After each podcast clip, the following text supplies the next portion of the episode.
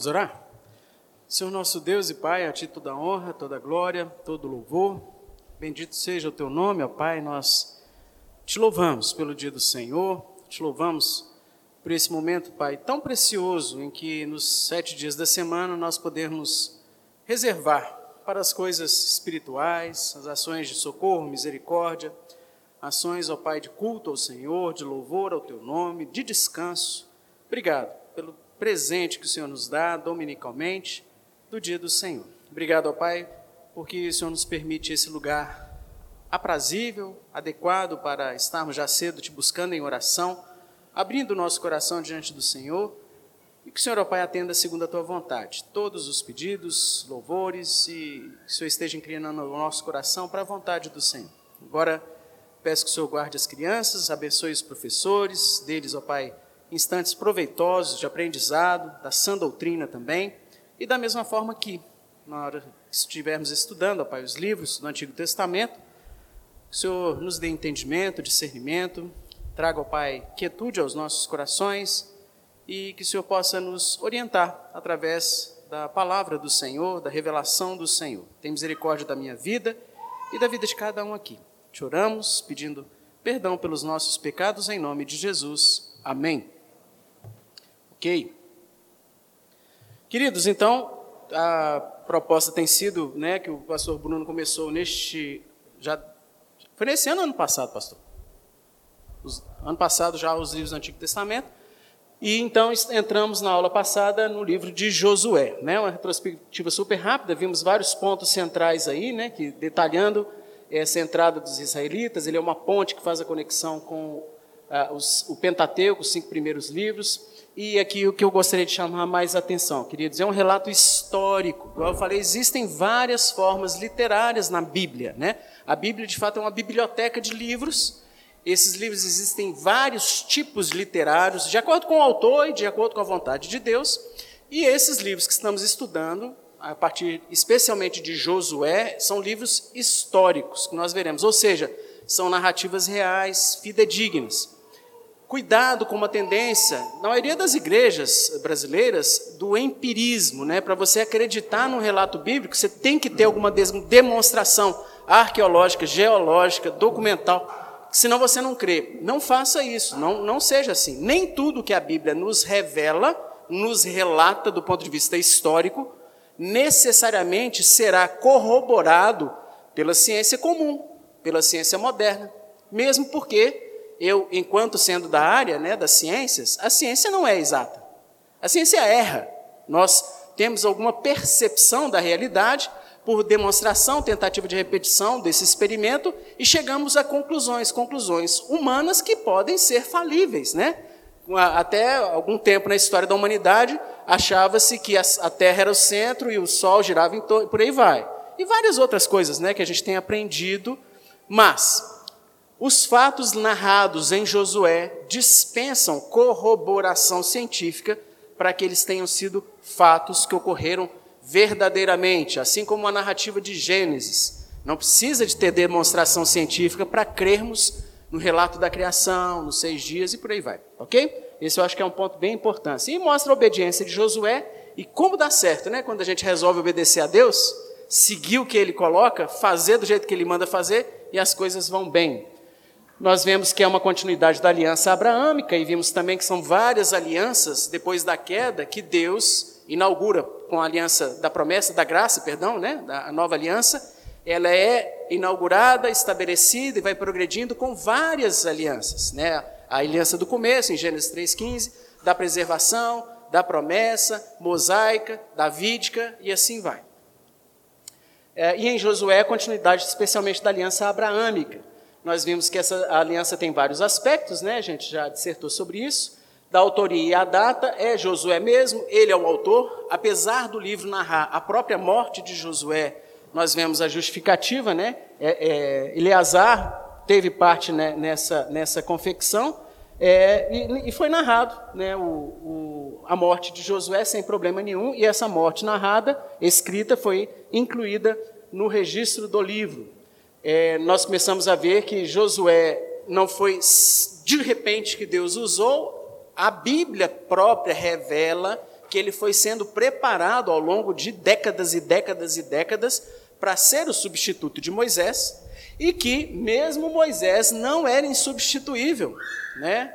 Todos nós devemos nos lembrar disso e nos enquadrar nisso aí, especialmente lideranças, oficiais da igreja.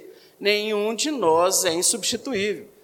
Demais irmãos, nenhum de vocês é insubstituível. Eu não sou insubstituível. Todos nós, Deus usa por graça e misericórdia, nos dando talentos e dons, tá? Então, todos somos preciosos diante de Deus, desde que façamos o que Deus quer que a gente faça. Que é o quê? Conhecer a Bíblia, conhecer a palavra dele e tentar obedecer, né? Nas nossas limitações, dificuldades, mas tentar obedecer. O Senhor desafia seu novo líder por três vezes: ser forte e corajoso, ser forte e corajoso, ser forte e corajoso. Gente, Deus falou isso três vezes com Josué. Como não precisamos ouvir a mesma exortação, né? Pessoal, sejamos fortes, corajosos, fortes, corajosos. Dos temas vários, né? A gente mostrou o amor de Deus, fé e ira, Deus e Israel, a questão da terra, né? Como era importante. E esse tema aqui que foi bem difícil né, de digerir, a maioria das perguntas veio nessa, nesse sentido também, a questão de Deus mandar, mata. São inimigos, são pessoas abomináveis, que não me amam, que fizeram mal contra mim, mal contra várias outras pessoas, a gente vê as narrativas em Deuteronômio especialmente, e era uma demanda do Senhor. Quando a gente tem a perspectiva de que Deus é santo, puro, e que Ele não tolera pecado, muda um pouquinho a nossa sensibilidade. Você é, realmente esse povo merecia. Só que não é só o povo, o povo lá de Canaã que merecia, nós merecemos também. E se só não somos consumidos, assim como Israel não foi consumido, por misericórdia. Sendo da vontade de Deus, Israel facilmente estaria no lugar do povo que foi desapossado da terra de Deus. Terra de Deus, a terra não era do povo lá, não, tá? Esse negócio de dívida histórica é terrível. Vislumbraremos então na questão da graça e da misericórdia, né? o pastor John MacArthur fala isso de uma forma bem interessante, e eu gostaria de ler essa citação dele.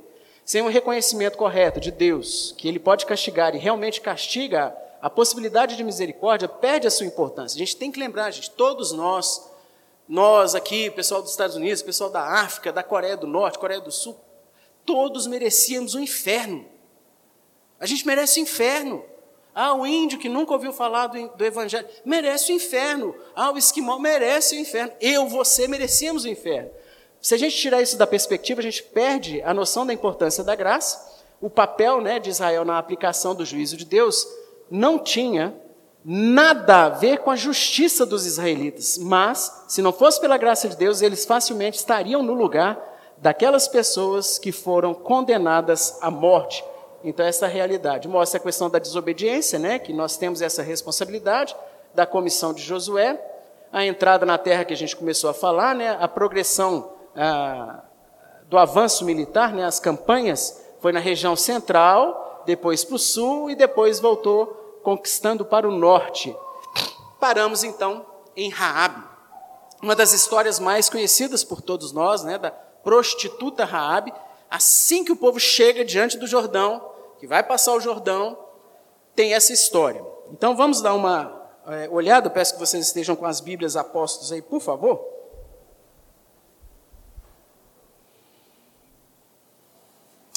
É, Josué, capítulo 2. Nós vamos ver que Raabe, né, que o livro gasta um, um tempinho bom aí, né, tratando dela, ela se tornou efetivamente parte de Israel. Josué capítulo 2, os versículos 1, 2 e 3.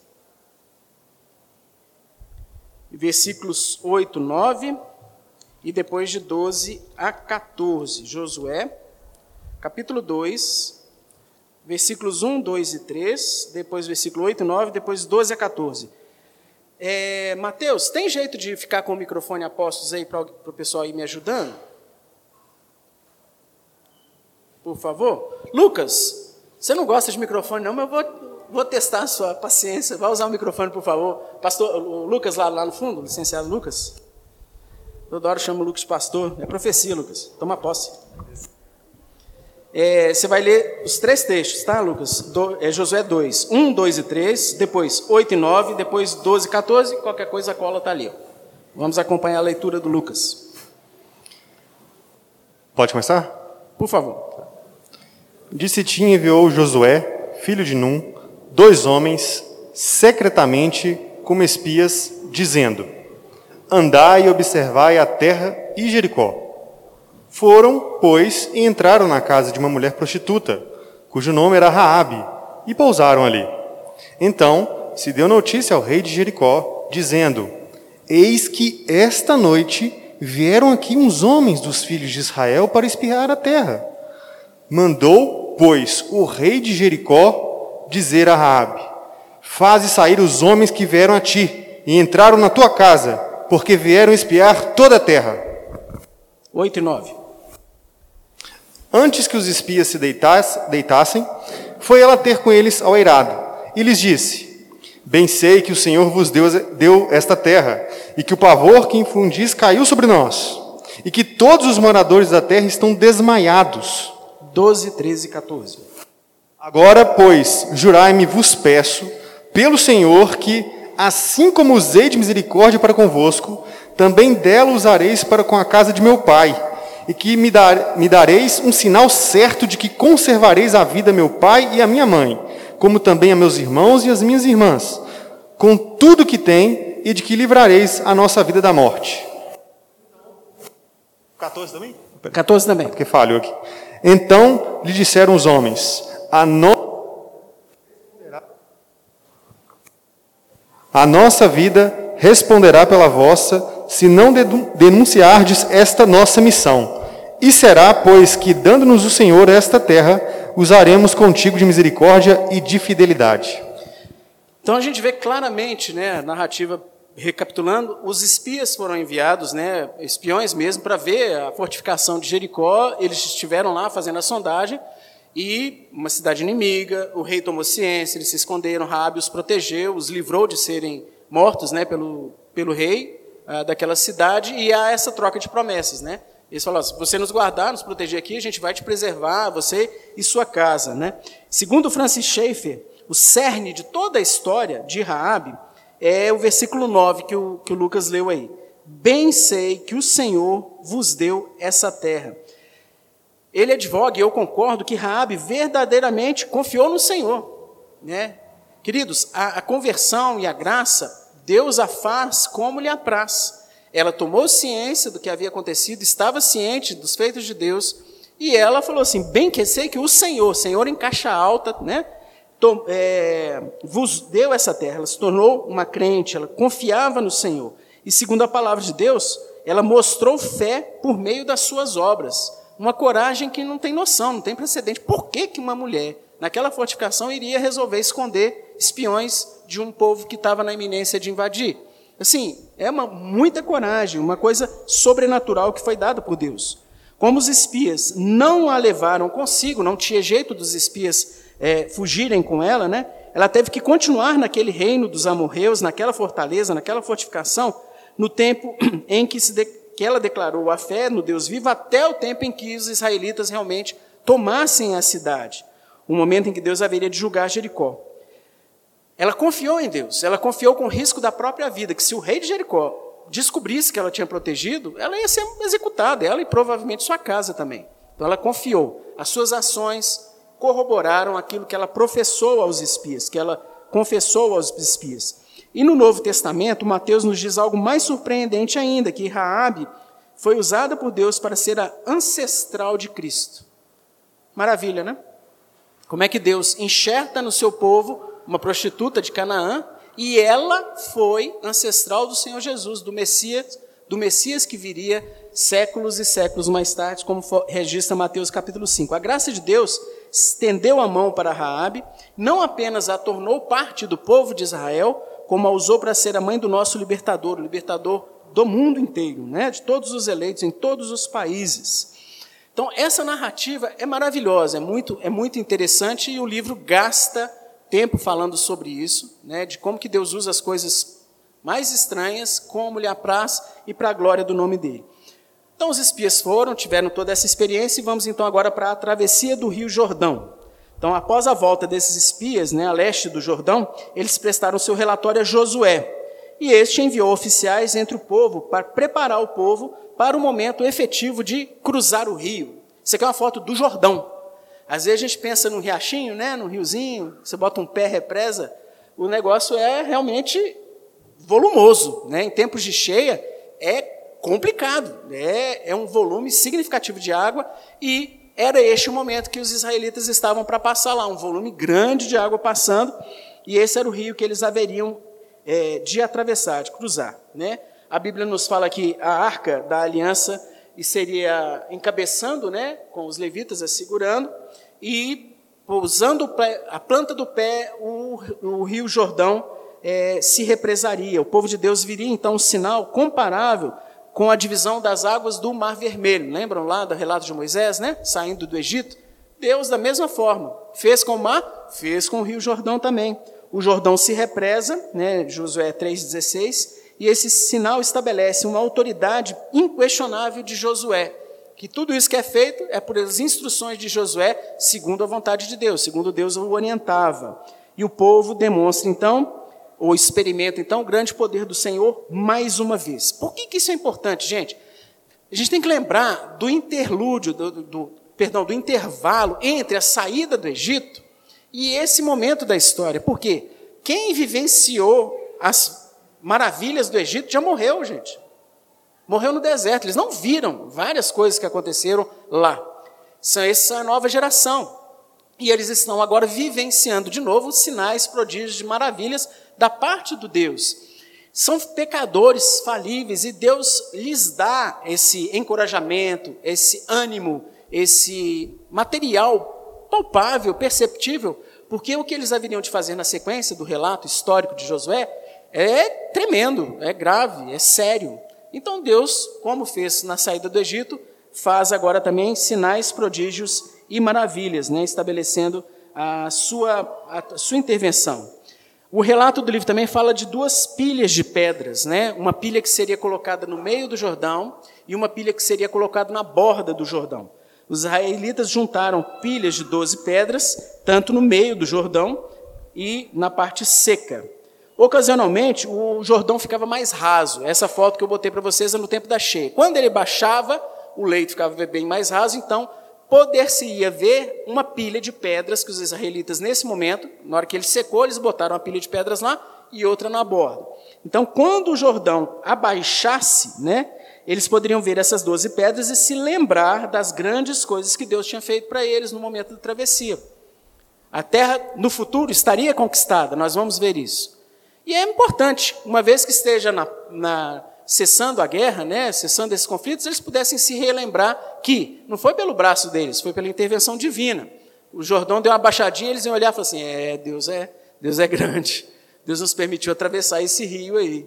E do lado de cá, né, a segunda pilha de pedras na terra seca trazia em si as marcas do rio Jordão e serviria como testemunho perpétuo do cuidado de Deus para com seu povo de uma forma mais persistente, não necessitaria nem de momentos de seca, de baixa.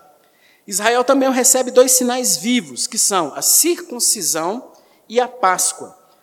É, quanto ao primeiro sinal, com a questão da circuncisão, Deus ordena a Josué que pegasse todos os homens e fizesse. Eles estavam, eles tinham interrompido desde a peregrinação o ato da circuncisão, que era uma ordenança de Deus, um sacramento do Antigo Testamento, né? Do ponto de vista humano ou estratégico, isso é uma doideira, uma loucura. Por quê? Gente, os caras vão guerrear. Os homens, principalmente, seriam chamados para a guerra. E você vai pegar o órgão genital do cara e tirar uma, uma parte significativa de tecido. É uma dor, né? os homens estão tá dando encolhida, e é isso mesmo. É uma área extremamente sensível e inflama e dói. Lá naquela época não tinha antisepsia, não tinha medicamento. Não, era, o negócio era raiz estrategicamente, por que, que Deus ia mandar um negócio desse, gente? Os caras estão na iminência de atacar Jericó. Fé. E não é um, menos, um, um mero símbolo, um mero sinal religioso, é um pacto. A circuncisão mostrava um pacto que foi iniciado com Abraão e agora o povo está sendo chamado a relembrar, revivenciar, reafirmar esse pacto com o Senhor. E na sequência, os homens são instru instruídos quanto à observação também da Páscoa. Né? Então, uma aliança, a primeira circuncisão cruenta, de dor, a segunda falando já do evangelismo do Messias que haveria de vir, e eles celebram também a Páscoa. E esse é um paralelo muito explícito, muito importante feito com Moisés e com Abraão. E agora uma passagem extremamente interessante que eu vou pedir para vocês abrirem. Josué, por favor, capítulo 5, 13, 14, 15. Josué, capítulo 5, 13, 14, 15. Dá para o Marco aqui. Marco, já recuperou o fôlego aí? Marcos, já? Beleza? Lê para a gente aí. 13, 14, 15, Josué, capítulo 5. Estando Josué ao pé de Jericó, levantou os olhos e olhou. Eis que se achava em pé diante dele um homem que trazia na mão uma espada, uma espada nua. Chegou-se Josué a ele e lhe disse, e disse-lhe: És tu dos nossos ou dos nossos adversários?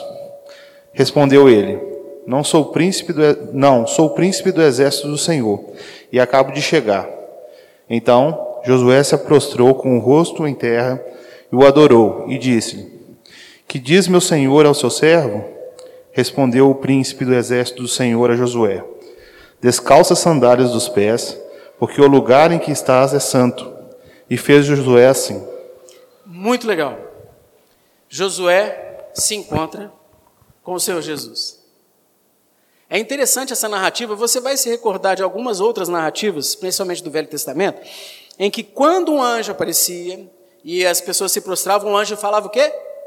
Levanta, não, faço não. E o que, que o, príncipe do Senhor dos Exércitos faz aqui? Aceita a adoração. E mais, tira a sandália dos teus pés. Você está na presença do Senhor. Josué se encontra com o Senhor Jesus, o Messias não encarnado ainda, mas há uma antropomorfia do próprio Messias, né, antes dele encarnar. O livro de Josué não tem uma profecia explícita sobre o Cristo, o Messias, mas o próprio Josué representa um tipo de Cristo, tanto no seu nome quanto em suas obras. O nome Yeshua, o Josué, é Jesus no hebraico. É o mesmo nome, né? E esse nome significa Deus e Yahvé é a salvação. Também traduzido Jesus.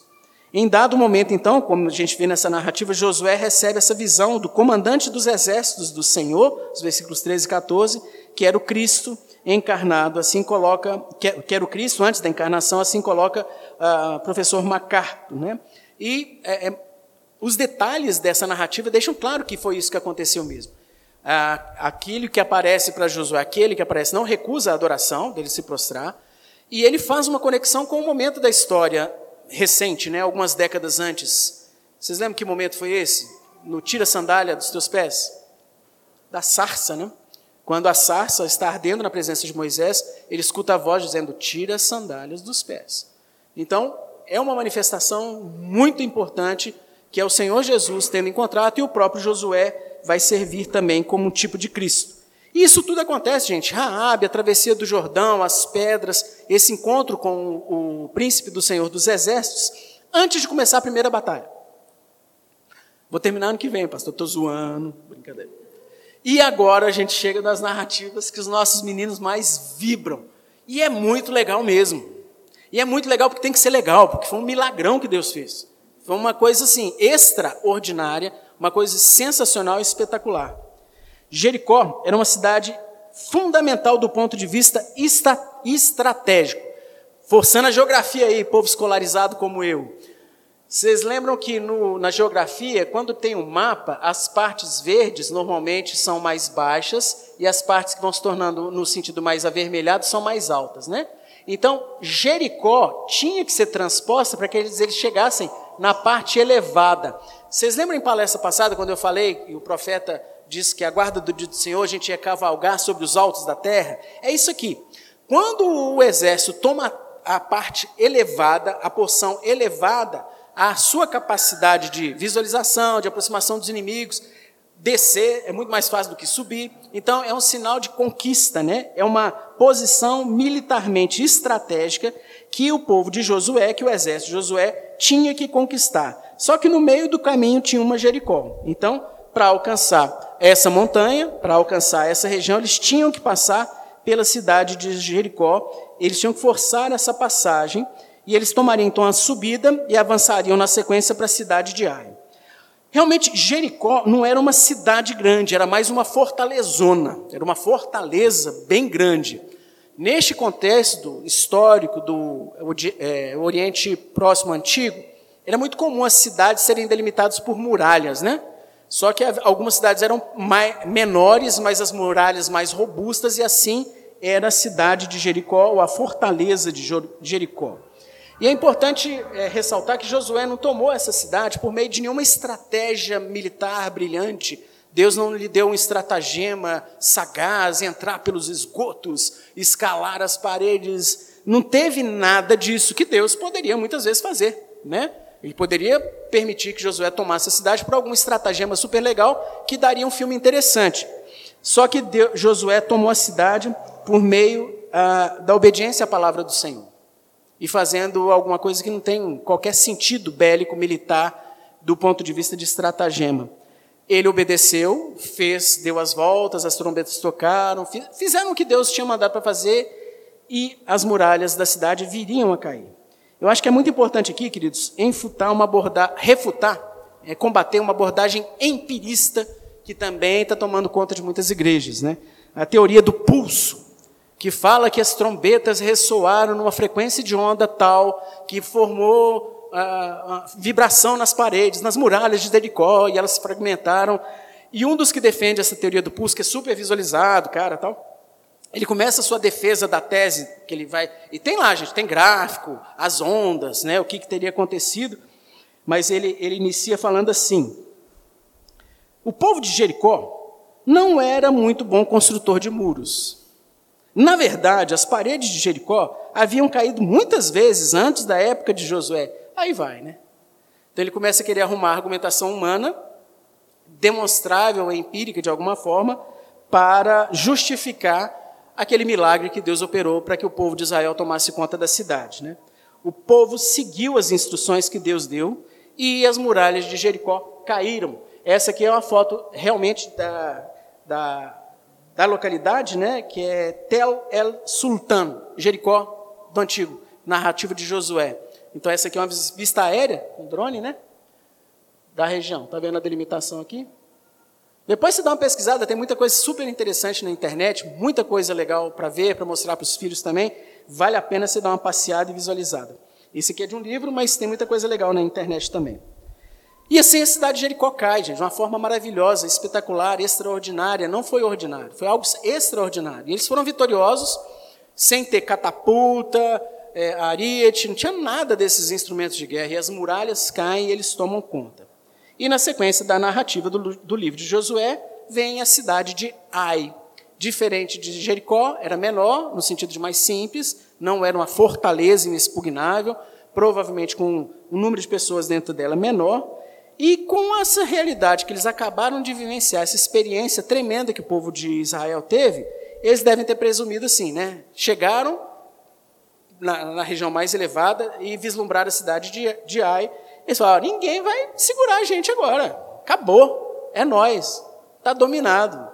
E vamos que vamos.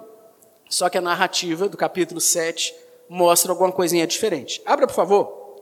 Josué, capítulo 7, os versículos 1, 2, 3 e 4. É uma narrativa muito preciosa. Eu vou ler. Josué, capítulo 7, os versos 1, 2, 3 e 4. Diz assim: Prevaricaram os filhos de Israel nas coisas condenadas, porque Acã, filho de Carmi, filho de Zabdi, filho de Zera, da tribo de Judá, tomou das coisas condenadas, a ira do Senhor se acendeu contra os filhos de Israel.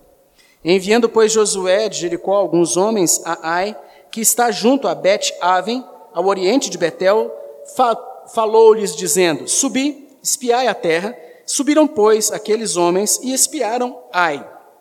Você vê aí que tem um pequeno intervalo, né? Ele narra que Acã tinha feito uma coisa errada e narra que, concomitantemente, na da, da, forma da campanha militar, Josué estava usando a mesma sequência. Ele manda espiões, dá uma olhada, dá um relatório e vamos ver o que, que vamos fazer.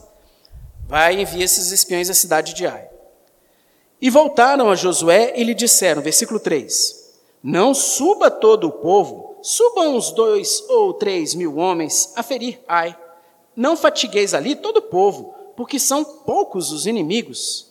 Assim, subiram lá do povo uns três mil homens, os quais fugiram diante dos homens de Ai, passaram vergonha. Versículo 11, por favor.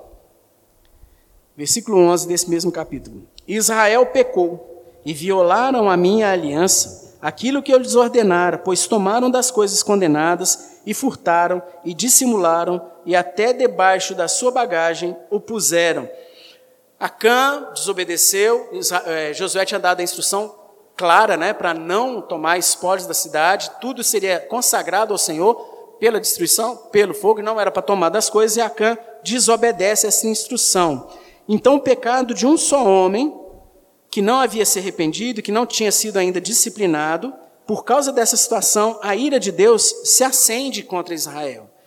E vem o que? Que a narrativa que a gente leu mostra. Vem orgulho, vem soberba, vem autoconfiança no coração dos israelitas que falham vergonhosamente em tomar uma cidade bem mais fácil do que a cidade de Jericó. Que isso? Esquenta a cabeça não, vamos, vamos mandar uma turminha aqui, 3 mil, tá bom, deixa o resto do povo descansando e a gente vai. Só que a palavra registra que os filhos de Israel pecaram pela situação de pecado de um membro de, do povo de Israel. A, a ira do Senhor se acende contra todo Israel. Isso é muito importante, queridos. Nós somos corpo, Israel era corpo. Igreja enquanto nação. Hoje nós somos uma nação de múltiplos países, que é a igreja, mas ainda assim, somos o Israel de Deus. Quando um membro está com problema, quando um membro está em pecado, a responsabilidade do corpo é tratar esse pecado. Senão todo o corpo vai sofrer. Todo o corpo vai sentir e Deus pode disciplinar todo o corpo, sim, quando há alguma negligência, omissão e é acobertamento da, do pecado. Às vezes tem algum pecado encoberto que a gente não toma ciência e cabe à liderança da igreja correr atrás, descobrir, fazer visitas, fazer conversas, mas não é coisa de só menos, porque não há essa história, queridos, de um Deus que tratava de uma forma no Antigo Testamento e um Deus que mudou de opinião e resolve tratar de outra. Isso é muito claro na instrução quanto à ceia do Senhor. Vocês lembram que Paulo relata? Não é à toa que estão muitos entre vós dormindo ou doentes. Até morreram. Né? Por quê? Tomando a ceia de forma inadvertida. Em pecado, sem confissão, sem arrependimento, sem disciplina, e participando, ou se baqueteando, ou se embriagando, ou com avareza. Então, tomemos essa lição de Acã para as nossas vidas também, líderes, irmãos que estejam em pecado, eu que esteja em pecado, diariamente confessar diante do Senhor, buscar arrependimento, porque senão, querido, não só a sua vida, tem as consequências, mas às vezes a vida de toda a igreja pode ter consequência por causa dessa situação do pecado. A igreja de hoje é, não se restringe mais, ela é espalhada. A igreja do Antigo Testamento era Israel e hoje Israel é a igreja do Senhor. Né? Nós vivemos nesse momento da história. Schaeffer aponta, Francis Schaeffer, três aspectos interessantes aqui nesse relato, que é Deus com a ciência, não tem pecadinho que você faça que Deus não tome conhecimento. Não tem pecado que você faça oculto que Deus não tome conhecimento. Ainda que a liderança da igreja não saiba, que a sua esposa não saiba, que o seu marido não saiba, Deus sabe. Deus tem conhecimento de tudo. E vem a disciplina com a interrupção de bênçãos. Disciplina vem sobre filho, ok? Se for bastardo, vai vir punição. Pode ser agora, pode ser na eternidade. Mas se for filho de verdade, haverá disciplina da parte do Senhor porque Deus ama seus filhos a quem ele disciplina. E, havendo arrependimento, há um retorno das bênçãos de Deus, manifestação da sua misericórdia, como a gente vê em Josué 1,8. Disse o Senhor a Josué: Não temas, não te atemorizes, toma contigo toda a gente. Eu vou usar agora toda a gente de Israel, toda a gente de guerra, e dispõe-te sobre Ai. Olha que te entreguei nas tuas mãos o rei de Ai, o seu povo, a sua cidade e a sua terra. Então, esse Deus do Antigo Testamento é o mesmo Deus do Novo Testamento, é o mesmo Deus zeloso, puro, santo, que não tolera o pecado, que abomina o pecado e que vai tratar o pecado na vida dos seus filhos. Não tem dessa história de, não, privacidade do que eu faço aqui da igreja para a porta para fora é da minha conta. Todos os que foram recebidos aqui na igreja tiveram uma conversa do conselho que isso ficou eu creio, objetivado, pontuado. Não tem dessa história. A minha vida de que eu faço de pecado é da minha conta, vocês não têm nada com isso. Tem sim. O conselho vai querer saber, vai estar orando por você, perguntando para você. E você tem esse instrumento, né? não só no conselho, mas como de um irmão, de uma irmã, para estar orando, você peça algum aconselhamento. A igreja, gente, se ombreando, se pastoreando e cuidando uns dos outros. Eu vou terminar aqui no, nesse outro aspecto, pastor, para a gente não avançar demais, não estender muito no tempo, que o pastor Bruno já chegou a pontuar na, no livro de Deuteronômio, né? questão do Monte Ebal e do Monte Gerizim, que eu acho que é um aspecto maravilhoso.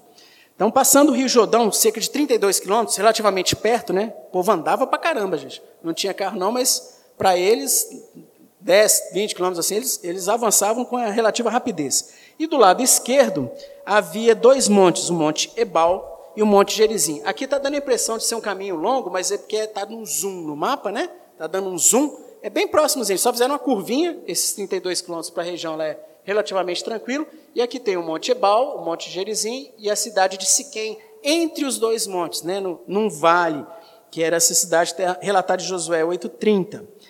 A cidade de Siquém remete a uma história, a história de Abraão né, aquele que Deus chamou para iniciar o povo de Israel, que parou ali vindo de Ur e ergueu seu primeiro altar a Deus nessa cidade de Siquém. Do alto dessas duas montanhas pode-se ver grande parte da terra prometida. Se você sobe no Monte Ebal, se você sobe no Monte Gerezim, você consegue ver muito da terra de Canaã. Francis Schaeffer faz uma observação muito interessante que do pico e dos lados dessas duas montanhas pode-se ouvir o que acontece, ouvir, tá? tem um efeito acústico interessante no vale abaixo e nas próprias montanhas.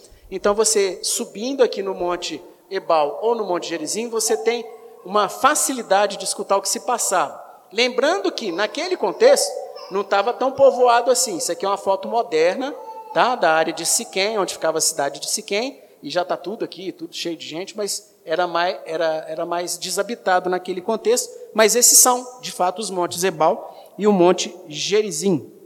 Então, Francis Schaeffer relata que Moisés ordenou expressamente que os israelitas fossem a esses montes. Lá em Deuteronômio, o pastor Bruno citou essa passagem, leu essa passagem. Deuteronômio 11, 29 diz assim: Quando, porém, o Senhor teu Deus te introduzir na terra que vais a possuí-la, então pronunciarás a bênção sobre o monte Gerizim. E a maldição sobre o monte Ebal. Então, curse, né, maldição, e blessings no monte Gerizim. Um na maldição e o outro em, em, nas bênçãos. E nós vemos, então, alguns aspectos da aliança mosaica com características diferentes. Né? A gente tinha citado anteriormente um aspecto de uma bênção, um pacto de concessão real, que era incondicional. Né? Deus falou com Abraão, Deus prometeu a Josué, vocês vão dominar, vocês vão conquistar. Se a minha promessa unilateral, aconteça o que acontecer, a minha promessa virá de se cumprir. Em ti, Abraão, serão benditas todas as famílias da terra. Isso é um aspecto de concessão real. Unilateral, a outra parte não tinha obrigação de comprometer-se a fazer nada. Aqui a gente vai ver um aspecto de um pacto de suzerania, que em que duas partes se, se é, corroboram, se, se comprometem a fazer algumas coisas, e dependendo do que a parte fizer, haverá consequências né? Dois ou mais participantes com as suas determinadas obrigações. É diferente, então, do pacto de concessão real, em que um só incondicionalmente se compromete. O Dr. Michael Horton ressalta isso no livro é, O Deus da Promessa, de uma forma muito, muito legal. Então, como que seria esse negócio? Quais que seriam as implicações? No Monte Gerizim, o Monte da Bênção, várias bênçãos viriam se, botei um cisão amarelo aqui, ó, Israel guardasse a lei. Bênçãos condicionais à obediência. Simples assim. Deus determinou que fosse assim. E no Monte Ebal, lugar da maldição, lugar da advertência, o que cairia sobre Israel se eles desobedecessem. Viriam maldições, viriam problemas, Deus os disciplinaria, porque são filhos, tá? Deus os disciplinaria. Então, foi erguido em um aspecto muito interessante, um altar aonde? No Monte da Maldição. O, altar não é, é erigido no Monte da Bênção, mas no Monte da Maldição. Mas por quê? é um lembrete ao povo de que eles não seriam perfeitos, eles não conseguiriam obedecer todas as instruções e que eles necessitariam de sacrifício para que fosse coberto o pecado. Haveria disciplina, haveria as consequências, mas além disso, para manter a comunhão deles com o Senhor, eles necessitariam de sacrifícios. Haveria toda uma instrução né, da lei cerimonial para ser obedecida, que já tinha sido dada a Moisés, mas que eles deveriam continuar obedecendo. E posteriormente Josué escreveu em pedras uma cópia da lei de Moisés, ensinando ao povo que para chegar a Deus é preciso lembrar-se dos dez mandamentos, é necessário altar, porque esses dez mandamentos serão quebrados, serão desrespeitados. Nós veremos, ou vemos com, com o pastor Bruno também, vocês lembram do propiciatório, né, na, na, na Arca da Aliança? Em cima dela havia o propiciatório. Dentro da arca estava a lei. Nesse propiciatório, o sacerdote aspergia o quê? Sangue. Deus, olhando do céu para o propiciatório, via o sangue que cobria a nossa incapacidade de cumprir a lei. Legal, né? É a didática, o evangelismo dos ritos, das instruções da lei cerimonial. Na sequência, uma parte dos escritos de Moisés foi lida para todo o povo. Essas realidades ensinavam que o conhecimento vazio da lei não basta, requer-se ação. Ah, sou israelita, sou israelita, e não obedece, não segue os preceitos, não está nem para as instruções do Senhor. Será? Será que é israelita mesmo? Será que eu sou crente hoje? Ah, você é legalista, você é neonomista. Não sou nada, eu sou crente, salvo pela graça. Nada que eu fizer de pecado realmente vai, vai me afastar da salvação, mas o crente, segundo registrou João, não vive na prática do pecado. Como temos, estudamos com o presbítero Éder, como vimos na pregação do presbítero Éder, o pecado tem que ser um tropeço ocasional, não pode ser a prática vivencial. Ok? É uma marca de santidade a obediência, a santidade de vida. O padrão normativo era a lei de Deus, uma afirmação escrita e proposicional para ajudar os israelitas a andarem em santidade de vida. A presença do altar, então, igual eu expliquei no Monte da Maldição, evidencia que não podemos ir à presença de Deus, chegar diante de Deus com base nas nossas próprias obras, nas nossas próprias forças, na nossa própria santidade. Sempre será necessário sacrifício. Ah, César, então você está querendo que a gente faça uma, uma pilha de pedra aqui na igreja peregrinos, vão derramar sangue? Sac... Não. Nosso sacrifício é em Cristo. E nós celebramos todos os cultos, sim. Temos a ceia nos lembra de Cristo, é um memorial, mas é muito mais porque ceiamos com aquele que foi o perfeito sacrifício em nosso lugar todo domingo. Meio de graça, mas muito mais do que isso, né? É um antegozo do céu, fortificante espiritual que nos lembra. Sem chance de César andar em santidade se não for pela graça de Deus e pelo sacrifício de Cristo. Pelo sacrifício de Cristo nós somos feitos templos do Espírito, recebemos o Espírito Santo que nos capacita a obedecer à lei do Senhor. E se pecado, se pecarmos, temos advogado junto a Deus, que é o Senhor Jesus. Fica claro que tanto para Israel quanto para nós nos dias de hoje, há um aspecto sim condicional na nossa vida espiritual, na nossa espiritualidade. A nossa obediência à vontade de Deus faz diferença no que vai acontecer nas nossas vidas. Isso é conversa fiada de irmãos que estão querendo pregar um liberalismo, uma vida descomprometida, que vai furtar muitos de nós de bênçãos. Né? Que nós possamos nos apossar desse ensinamento do livro de, de Josué, queridos, e clamar a Deus, Senhor, às vezes tem pecado oculto, que você nunca, nunca estudou sobre ele, que você nem, nem sabe que é um pecado. Mas, Senhor, me mostra nas Escrituras, me mostra através de algum estudo, de alguma conversa com o irmão, alguma coisa que eu ainda faço, que te desagrada. Vários aspectos, gente, da nossa vida, não dá para nem enumerar, mas peça dioturnamente. Não só que ele te mostre o pecado daquilo que você já sabe, mas às vezes coisas que tem que amadurecer na sua vida, que você nem sabe que é pecado, mas com estudo, com o avanço na caminhada cristã, mais e mais, você vai descobrindo que, Senhor, não tem jeito mesmo, eu sou muito é ruim. Se não fosse pela graça, e mais você vai reconhecendo a misericórdia e a graça de Deus e buscando obedecê-lo isso não é pesado também, o Novo Testamento revela. Isso não é um fardo, gente. Não é um sofrimento você tentar buscar a Deus, você obedecer a Deus. É uma alegria. O fardo de Jesus é leve. Ele nos capacita. Ok? Vamos fazer uma oração. Presbítero Éder, por favor, vem cá, ora aqui. Senhor Deus, nós te agradecemos pela bênção que o Senhor nos concede de poder estudar a tua palavra, Deus. Te louvamos por ver como o Senhor conduziu o teu povo através da liderança de Josué, a quem o Senhor instruiu ser forte e corajoso.